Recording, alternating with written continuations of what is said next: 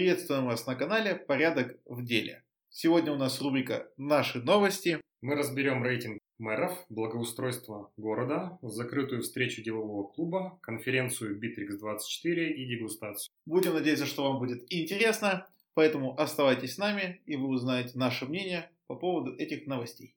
Переходим к новости рейтинг мэров. Александр, расскажи, пожалуйста, кто попал в этот рейтинг, кто его проводил и чем он для нас интересен. Его составляет Центр информационных коммуникаций рейтинг. Туда попадают мэры глав субъектов федерации, вне зависимости от их названия и избираемости. Александр, подскажи, пожалуйста, а Шульгин Илья Вячеславович на каком месте находится? Наш мэр находится на почетном 76-м месте. Надо сказать, что в рейтинге всего у нас 88 позиций, поэтому мы гордо замыкаем последнюю когорту этого рейтинга. Рядом с нами находятся такие замечательные регионы, как Саратовская область, Кемеровская область, Орловская, Удмурская республика, Забайкальский край, Республика Тыва, Республика Дагестан, Республика Бурятия. А известно ли, Александр, на каких критериях проводилась оценка, кто входил в состав, какие опросы? Рейтинг составляется при помощи закрытого и анонимного опроса экспертов. Поэтому объективной информации, какие критерии влияют на формирование рейтинга, у меня нет. Ну, надо отметить, что здесь важно не только абсолют места, но и динамика, за которой мы в дальнейшем будем следить. Александр, а можно вслед? У нас есть женщина-мэр, которая прославилась своими действиями, связанными с социальной направленностью. По-моему, она из Якутска. А Якутск какое место занимает в рейтинге? Якутск занимает 36 место и эта женщина с трудно выговаривая фамилии, а, действительно глава Якутска, Авксентьева а, Сардана Владимировна. С чем мы ее поздравляем, она движется во втором, во втором эшелоне, если смотреть, если делить рейтинг на три когорты отличников, ударников и двоечников. То есть она приближается к отличникам, правильно? Она стремится к отличникам, пока мы сидим, конечно, немножко в двоечниках, что обидно. Однако надо отметить, что объективность рейтинга вызывает некоторые вопросы, потому как замечательный, самый избранный а, в России мэр Беглов Александр Дмитриевич, который возглавляет Санкт-Петербург, занимает целую шестую строчку. А Москва? Москва занимает даже не первое место. Москва, которая так похорошела при Сергее Семеновиче, занимает гордое третье место. Ну а на первом месте у нас идет Тюмень. У Тюмени, по-моему, даже есть лозунг, что Тюмень лучший город Земли с чем мы их поздравляем, теперь их мэр первый в рейтинге мэров. Что хотелось бы сказать, да, вот за последний год у нас повысилось качество асфальта. Да, то есть я как автолюбитель приятно удивлен тем, как преобразились наши улицы. И мне стало по ним приятно и достаточно безопасно ездить. Да, надо признать, что качество асфальта в нашем городе растет, но помимо асфальта у нас имеется множество проблем, которые должны бы, по идее, решаться совместно с этим вопросом. Здесь надо отметить, что асфальт у нас кладется по а, программе федеральной «Безопасные и качественные дороги». Большую часть э, финансирования, которое составляет федеральная. И город просто обязан выполнять нормативы этой программы, чтобы получать финансирование. Может ли это приводить к следующим позициям? Вот, допустим, у тебя у дома, если я правильно помню, когда переложили асфальт, возник перепад высот, и у тебя стояла лужа. Да, это, конечно, очень прискорбная ситуация, но надо признать, что это было действительно так. Мы попали в первые годы как раз вот этой программы «Безопасные качественные дороги» и полностью перекладывали у нас покрытие. Но новое покрытие после укладки оказалось практически на 20 сантиметров выше предыдущего. Зато какое качество асфальта, Александр. Да, качество асфальта, конечно, великолепное, но город такими действиями просто заткнул нам отвод ливневой воды, и мы начали утопать. У нас началась рушиться брусчатка на придомовой территории, и мы поимели целую кипу проблем.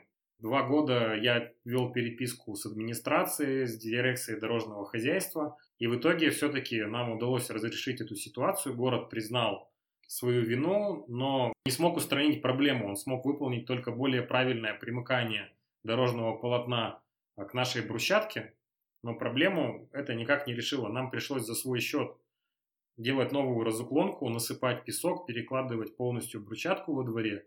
Это практически обошлось нам в 200 тысяч. И весь этот объем денежных средств, получается, потратили жильцы дома. Да, пришлось вкладываться жильцам в реконструкцию двора, которую можно было не делать. по большому счету. Здесь надо отметить, когда я начал разбираться в ситуации, почему так получилось, я столкнулся с очень такими как бы интересными вещами. В техническом задании на укладку асфальта не было элементарно ни одного рисунка. Все оно состояло просто из таблицы, в которой было указано, сколько квадратных метров и тонн материалов нужно уложить. Все. То есть по факту проекта не было для укладки, не было рисунка, не было примыканий, не было съездов в дворы, не было коммуникаций. То есть город просто это не учитывал. То есть, получается, подрядчику приходилось самому решать, э, какой уклон где соблюсти? Да, и они делали просто как им было удобнее, как им было проще, а не так, как нужно было сделать э, для жителей. Саша, расскажи, пожалуйста, в этом году будет проходить Urban Forum. Если с точки зрения Urban Forum такие вопросы, как безопасная среда, да, безопасные дороги, учитываются, они как-то обсуждаются, рождаются ли из этого какие-то проекты? Да, Urban Forum будет проходить уже во второй раз. В прошлом году примерно в это же время он и проходил, конец октября, по-моему. Urban Forum – это очень важное событие. Замечательно, что появилась площадка, где можно обсуждать проблемы города. Но на данный момент, к сожалению, они каким-то значимым сдвигом а, пока что не привели. Надеемся, что это будет в будущем как-то больше влиять на позицию городской власти и работу, в том числе с подрядными организациями, проектирование. В прошлом году на Urban Forum какие темы обсуждались? Ну, основными темами было благоустройство Хлыновского оврага, разбор пешеходной улицы Спаской, создание ленточного парка у реки Люльченки и вовлечение граждан в процесс проектирования. Именно пешеходные зоны по улице Спасской, потому что в этом году от Октябрьского проспекта до пешеходной зоны переложили асфальт. Да, в прошлом году как раз обследованием этого участка занимался один из ведущих э, экспертов по транспорту Аркадий Гершман. Он вместе с рабочей группой проходил этот участок и даже больше, практически вплоть до реки они отпускались от Октябрьского проспекта. Они составляли карту дефектов, где неправильно уложено покрытие, где нет пандусов, где ошибки проектирования парковочных мест, какие вообще существуют проблемы. Они все это записывали, наносили на карту и представляли в дальнейшем для обсуждения на форуме. Однако в этом году при реконструкции никакие пожелания учтены не были. То есть, по сути, в прошлом году мы получили готовое техническое задание для реконструкции улицы, но воспользоваться им не смогли. Хотя по факту можно было из тех же материалов, просто по-другому запроектировав благоустройство, можно было многие проблемы на этой улице решить. Но сейчас, когда укладывается уже новый асфальт, делается полностью покрытие, понятно, что его переделывать э, ну, до того, как оно износится, уже никто не будет. То есть мы имели шанс практически за те же деньги решить не только проблему асфальта, но и пешеходной доступности, безопасности, парковки. А получилось, что мы только перестелили асфальт для автомобилей, а для всех остальных групп, которые пользуются этой улицей, мы ничего не сделали. Я думаю, что мы в этом году успеем еще поменять там площадку на тротуарах. Хотя у меня, наверное, из этого рождается следующий вопрос. А не поздно ли для города проводить Urban Forum с практическими идеями, с реальным обсуждением возможных проектов для реализации а в достаточно позднее время? Скорее всего, администрация уже провела закупочные процедуры, и у нее уже проект на следующий год готов. Соответственно, предложенные сейчас проекты будут рассматриваться максимум через два года, то и три. Возможно, но если не начать обсуждать сейчас, то это будет просто дальнейшее перекладывание. То есть мы сейчас говорим о том, чтобы просто стратегически эти идеи заложить в программу развития города и потом планомерно к ним идти. Я правильно понимаю? На самом деле основным позитивным фактором является то, что все-таки это публичное мероприятие. Туда может заявиться и прийти любой желающий, и какое-никакое общественное обсуждение на этом форуме все-таки имеется. На самом деле надо понимать, что с бюджетом и с какими-то закупочными процедурами и с проектированием прямой связи нету.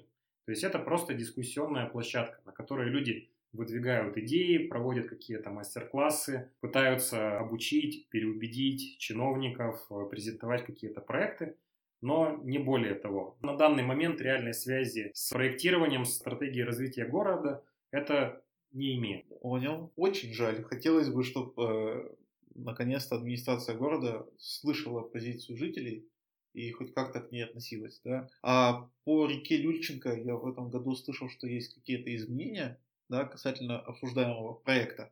Да, был уже проведен конкурс, были предложены идеи, и в этом направлении на самом деле ведется определенная работа. Одна со стороны общественности я вижу, что эту работу ведет Константин Кропани. Очень активно продвигает э, идеи и организует местных жителей. И полным ходом в этом году шла уборка территории, проводились субботники. Ну, есть на самом деле надежда, что что-то будет э, сделано, и на самом деле река станет местом притяжения для жителей, так как она имеет большую протяженность в черте города и доступна большому количеству людей. Александр, суть проекта по реке Люченко в чем заключается? Ну, если коротко, планируется создание ленточного парка. Ленточный парк, по сути, является собой, можно сказать, что набережную реки. То есть все места, которые будут благоустраиваться, будут находиться вдоль ее русла.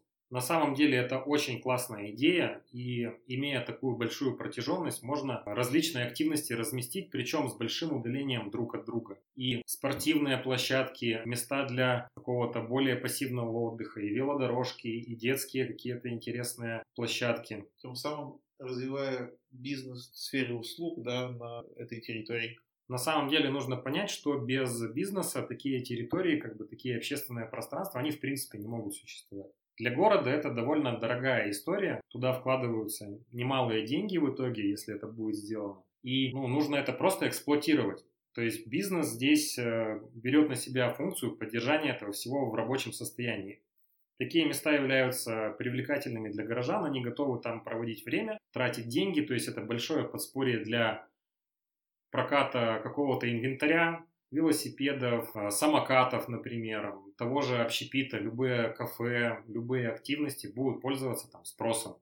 И за счет того, что город может сдавать места для бизнеса, тем самым да, он окуп... да, он окупает содержание и привлекает людей, активирует среду, начинает с ней взаимодействовать и работать. А теперь новости человека, который не смотрит новости. Хотелось бы поделиться своим мнением о закрытой встрече делового клуба которая проходила в новом формате, а это бизнес-коллоквиум. Этот формат заключается в коротком докладе и обсуждением аудитории с целью его усилить или дополнить. В нашем случае это было ценно. Темы были представлены, как снять противоречия внутри компании между производством и администрацией, как добиться того, чтобы в компании появились сильные профессиональные руководители и основные требования к руководителям. Перед тем, как мы к ним приступили, выступил бизнес-омбудсмен у него там есть своя рубрика «Байки омбудсмена», показал нам видео, называется «Миннадзор. Экзамен, основан на реальных штрафах». Если кому интересно, посмотрите на YouTube. Потому что в данном ролике показана наша беззащитность перед государством. Если к нам на предприятие, в офис приходит надзор в любом его виде, нас точно оштрафуют. Мы не можем в наших жизненных реалиях быть готовы ко всему. С точки зрения освещенности, пожарной, э, инспекции, подготовки рабочего места. Вот в ролике как раз рассказано, что даже можно найти нарушение на образцовом рабочем месте в кабинете министра. Причем это максимально абсурдная ситуация, когда нарушение происходит подставки для ног. Требования, которые есть, а на рынке такой подставки нет. То есть просто невозможно ее купить. Ну, как бы, да, тебе надо ее либо специально делать под заказ по прописанным правилам, либо вот платить штрафы. Поэтому всем советую с ним ознакомиться и быть готовым ко всему. На самом деле эта ситуация страшная, ну, как я считаю. Законы наше государство понимает на свой лад все-таки не все живут в России, кто-то живет в Москве. Москва для нас все равно другое государство, и в него вкладываются другие деньги и, и другие подходы. Мы вынуждены терпеть все эти ограничения и жить по ним. Ну, надо отметить, что законы принимаются еще с огромной скоростью. То есть это не просто невозможно к выполнению ситуации, она еще и постоянно меняется. Ну да, ты можешь просто не успеть отследить, что пришли изменения. Если переходить к первой теме, как снять противоречия? Сам по себе доклад включал следующие позиции. Обучение, общение – это правильно делиться знаниями с сотрудниками для того, чтобы они находились с вами в одной информационной среде и могли с вами обсуждать уже полноценно предложение, работу и участие в ней. Если мы говорим про противоречия между производством и администрацией, у нас должна быть четко прописанный функционал. Мы могли показать, какими вещами занимается администрация, какими вещами занимается производство, одна из идей предпринимателей, которые находились в аудитории, производили экскурсии сотрудников администрации, выводили в производство, когда им показывали, как производство работает, что делают сотрудники, Есть определенный цикл работы, есть конвейер, есть бизнес-процесс, по которому все выстроено. И обратное уже действия проводили с сотрудниками производства, вводя их в администрацию, показывали, какой есть бизнес-процесс, кто где как участвует и какие основные зоны ответственности да, и задачи стоят перед подразделениями, что на практике позволило снять напряженность, которая получилась в коллективе, и такое обсуждение мне действительно очень понравилось. Насколько я понимаю, там обсуждалась и другая тема – найм, обучение и воспитание руководителей. Можешь какие-то основные тезисы рассказать? У руководителя есть две задачи – управлять и контролировать. Это работа по определенной системе, уже выстроенной кем-то. В нашем случае это задача руководителя предприятия, да, либо ну, собственника бизнеса, да, когда он задает рамки, требования, стандарты, инструкции, регламенты, по которым э, человек, приходящий на руководящую позицию, э, может, управляя этими инструментами, воздействовать на персонал и вместе добиваться результатов. Есть же другая история, когда руководителя нанимают. Да? То есть вот есть рост, то есть мы его взращиваем, мы даем ему больше знаний, мы даем ему больше задач, мы выделяем его в отдельные проекты, которые позволяют ему раскрыться, да, как руководителю, как лидеру команды, и тем самым он вырастает до необходимой нам позиции. Или мы можем руководителя нанимать. Самое важное в найме руководителя – это создание базиса. Вот это как раз инструментов, статистик, точек контроля, с помощью которого он может управлять, потому что не все руководители умеют создавать. Чем собственничаются от большинства наемных руководителей, там, это тем, что они создают эти правила. Они создают этот бизнес, они создают правила, и необходимо их описать, чтобы мы могли себя заменить. То есть мы говорим, что это должно работать вот в такой последовательности. То описываем бизнес-процесс, мы стандартизируем деятельность, задаем те рамки, в которых сотрудник понимает, как работать, а руководитель понимает, за что спрашивает сотрудника и к какому результату он должен прийти. Вот на самом деле это самое важное, потому что не все руководители вплоть до наемные, либо выращенные в компании, умеют создавать правила, умеют создавать рамки или инструменты, которые позволяют дальше управлять и руководить командой. Очень часто это делается по наитию. Иногда бывает запрос у владельца, чтобы нанять именно такого творческого человека, который бы сам предлагал идеи, сам все описывал. Такой вариант вообще возможен? Такой вариант возможен. Он сложный с точки зрения поиска. Не всегда мы можем понять, может ли руководитель наемных, кого мы рекрутируем, создавать. То есть это все через э, поиск, найм, проверку, и не факт, что это случится. И такие сотрудники куда выше по ценнику. Да, мы же все ожидаем, что мы сейчас найдем сотрудника по минимальной цене, и он нам начнет создавать те инструменты, о которых мы там не представляли, и повышать качество и эффективность наших сотрудников. Это далеко не всегда так. Либо мы нанимаем сотрудника, который просто пользуется нашими инструментами и руководит процессом, либо мы уже за большие деньги через пробы и ошибки находим того, кто может создавать и помогать. Следующей новостью на прошлой неделе стало обновление нашего любимого Bittrex 24, и по этому поводу мы посетили конференцию, которую организовывал Мартин Софт. Спасибо Олегу. Расскажи, как прошло мероприятие. На самом деле мы обновление ждали уже год. Это обновление называется Бостон. С Битриксом работаем с э, прошлого года с обновления Сидней, очень сильно преобразился в визуальном ряду, позволил наладить работу с сайтами. Отличная была связка с контакт-центром, да, нам позволили э, в одном окне коммуницировать с нашими клиентами. В этом году они внесли еще больше изменений, добавили несколько площадок. Для нас ключевая это Авито. Это была первая интеграция Авито с CRM-системой, и это было на Bittrex24, чему безусловно, рады. Ну а какие вообще еще фишки будут нам интересны. Для нас э, одна из фишек была новый подход к бизнес-процессам. Такой подход не ожидали даже мы, те, кто с ними непосредственно работает, да, мы привыкли к схемам, мы привыкли к логической цепочке, да, раскручивать все этапы процесса, всех участников, зоны ответственности, мы это все прописывали. Сейчас это приобрело немножко упрощенный стандарт. Мы же понимаем, что такое воронка продаж, да, когда у нас клиент переходит из стадии в стадию, и такой же метод компания BitX24 применила и к бизнес-процессам. На самом деле это стало удобно. Тот визуальный ряд, который позволяет отследить, в какого из специалистов у нас упирается процесс, и расшив это место, добавив туда специалиста, который нам согласует, допустим, оплату счетов, мы можем ускорить весь процесс в целом, становимся более конкурентоспособными.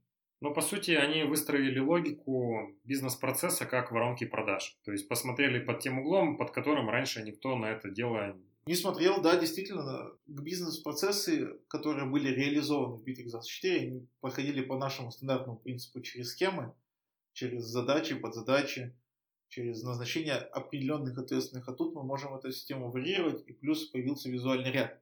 Подход к автоматизации этих процессов, он а, схож как раз с воронкой, ты все правильно сказал, Александр. Э, мы можем использовать схожие роботы, мы можем использовать схожие триггеры, когда перескакивают от одного согласующего к другому просто по выбору одной из позиций. Добавлять туда ответственных лиц стало намного проще. То есть мы на это раньше тратили куда больше времени. Надо отметить, что развитие CRM-систем, оно идет в определенную сторону. Все больше внимания уделяется роботизации, все больше внимания уделяется автоматизации, работе искусственного интеллекта. Так в новой версии уже начинают появляться подсказки. Алгоритм анализирует э, действия, которые мы совершаем при осуществлении сделки и с каким э, процентом мы удачно завершим ту или иную сделку. Я правильно понимаю, ты сейчас говоришь про тот инструмент, который они добавили ранее, но сейчас расширили его функционал, когда мы, совершив звонок да, нашему клиенту, выбираем между написать ему КП и отправить его по почте или сделать это в мессенджере. То есть он нам даст совет, что вероятность 60% э, к завершению сделки приведет именно общение в мессенджере, нежели отправленное коммерческое предложение по почте. Я думаю, что это все идет к тому, что сам робот будет подсказывать менеджеру уже следующий шаг, чтобы с наибольшей вероятностью закрыть сделку положительно. Также большое внимание уделяется развитию маркетинговых инструментов и оптимизации бюджетов на рекламу. Это получается у нас появился новый инструмент, это сквозная аналитика. Да, сквозная аналитика, теперь она умеет считать не только последнее касание, которое мы совершили с клиента, ну и которое привело к нам э, его звонок, сообщение, либо реклама. Теперь она понимает весь путь клиента, со сколькими рекламными источниками он у нас провзаимодействовал и сколько на самом деле он нам обошелся. Сможем выстроить систему и понять, когда мы с ним могли коммуницировать в принципе. Да, также это позволяет оптимизировать наш бюджет, не тратить деньги на неэффективные каналы. Притом это отслеживается все полностью э, до завершения сделки. То есть мы можем смотреть, какие каналы вообще приводят к сделкам, какие не приводят. Бывают ситуации, когда рекламный канал генерит нам лиды, но ни один из них не доходит, например, до реальной покупки. И нам кажется, что реклама работает, а на самом деле она не осуществляет нам продажу. Самое главное, что хотелось бы проговорить на закрытой встрече делового клуба, когда возник вопрос, а как управлять и контролировать работу руководителей либо подразделений, находящихся удаленно, практически единогласно звучало следующее, что CRM-система ну просто must-have, потому что мы можем отследить все показатели работы подразделения, которые у нас заведены и которые мы отслеживаем. Можем смотреть, какие задачи ставятся, как они выполняются, к какому результату это все приводит. И с нас остается как ключевая позиция, это ну, как минимум раз в неделю проводить общее совещание для того, чтобы ставить планы, проверять эффективность прошлой недели, идти работу над ошибками, если такие имеются. CRM-система в наше время это прям очень важный инструмент, который позволяет в рамках одной экосистемы иметь доступ к документам, возможность общения с подразделениями, создавать рабочие группы, создавать проекты и смотреть результативность и работу по проектам. Кстати, они же изменили еще систему задач, добавив туда сроки. И если мы раньше меняли в системе Kanban по важности, по системе приоритетов, да, свои задачи, то тут их можем разделить по срокам. Допустим, срок через неделю, и к концу недели эта задача к тебе подбежит, и ты должен будешь ее сделать. Но по сути здесь у нас идет речь об очередном этапе геймификации. То есть мы начинаем играть в такую игру, когда нам накидывают задачи, и они на нас, как в игре, набегают спереди, и удаленная задача становится все ближе, ближе. Мы понимаем, что мы уже вот должны на следующей неделе сделать эту задачу потом она перетекает на эту неделю, потом она становится уже срочной, и так или иначе мы вынуждены с ней работать. А потом она становится безотлагательной, и если мы их не делаем, у нас появляется очень большой список, который потом уйдет руководителю, и нам придется отчитываться о том, почему мы это не сделали. Или почему мы переносим сроки. Ну и самая веселая, наверное, новость за эту неделю. Мне удалось поучаствовать в закрытой дегустации виски Э, нас любезно принимала Академия виски, которая находится в Порошино. И это было, конечно, одно из э, лучших, наверное, мероприятий гастрономических за этот год. К нам приезжал с визитом э, бренд-амбассадор Балвини Дмитрий Черкашин, провел замечательный рассказ о производстве, о людях, которые работают, которые выпускают этот продукт. И было на презентацию выделено 4 экспоната.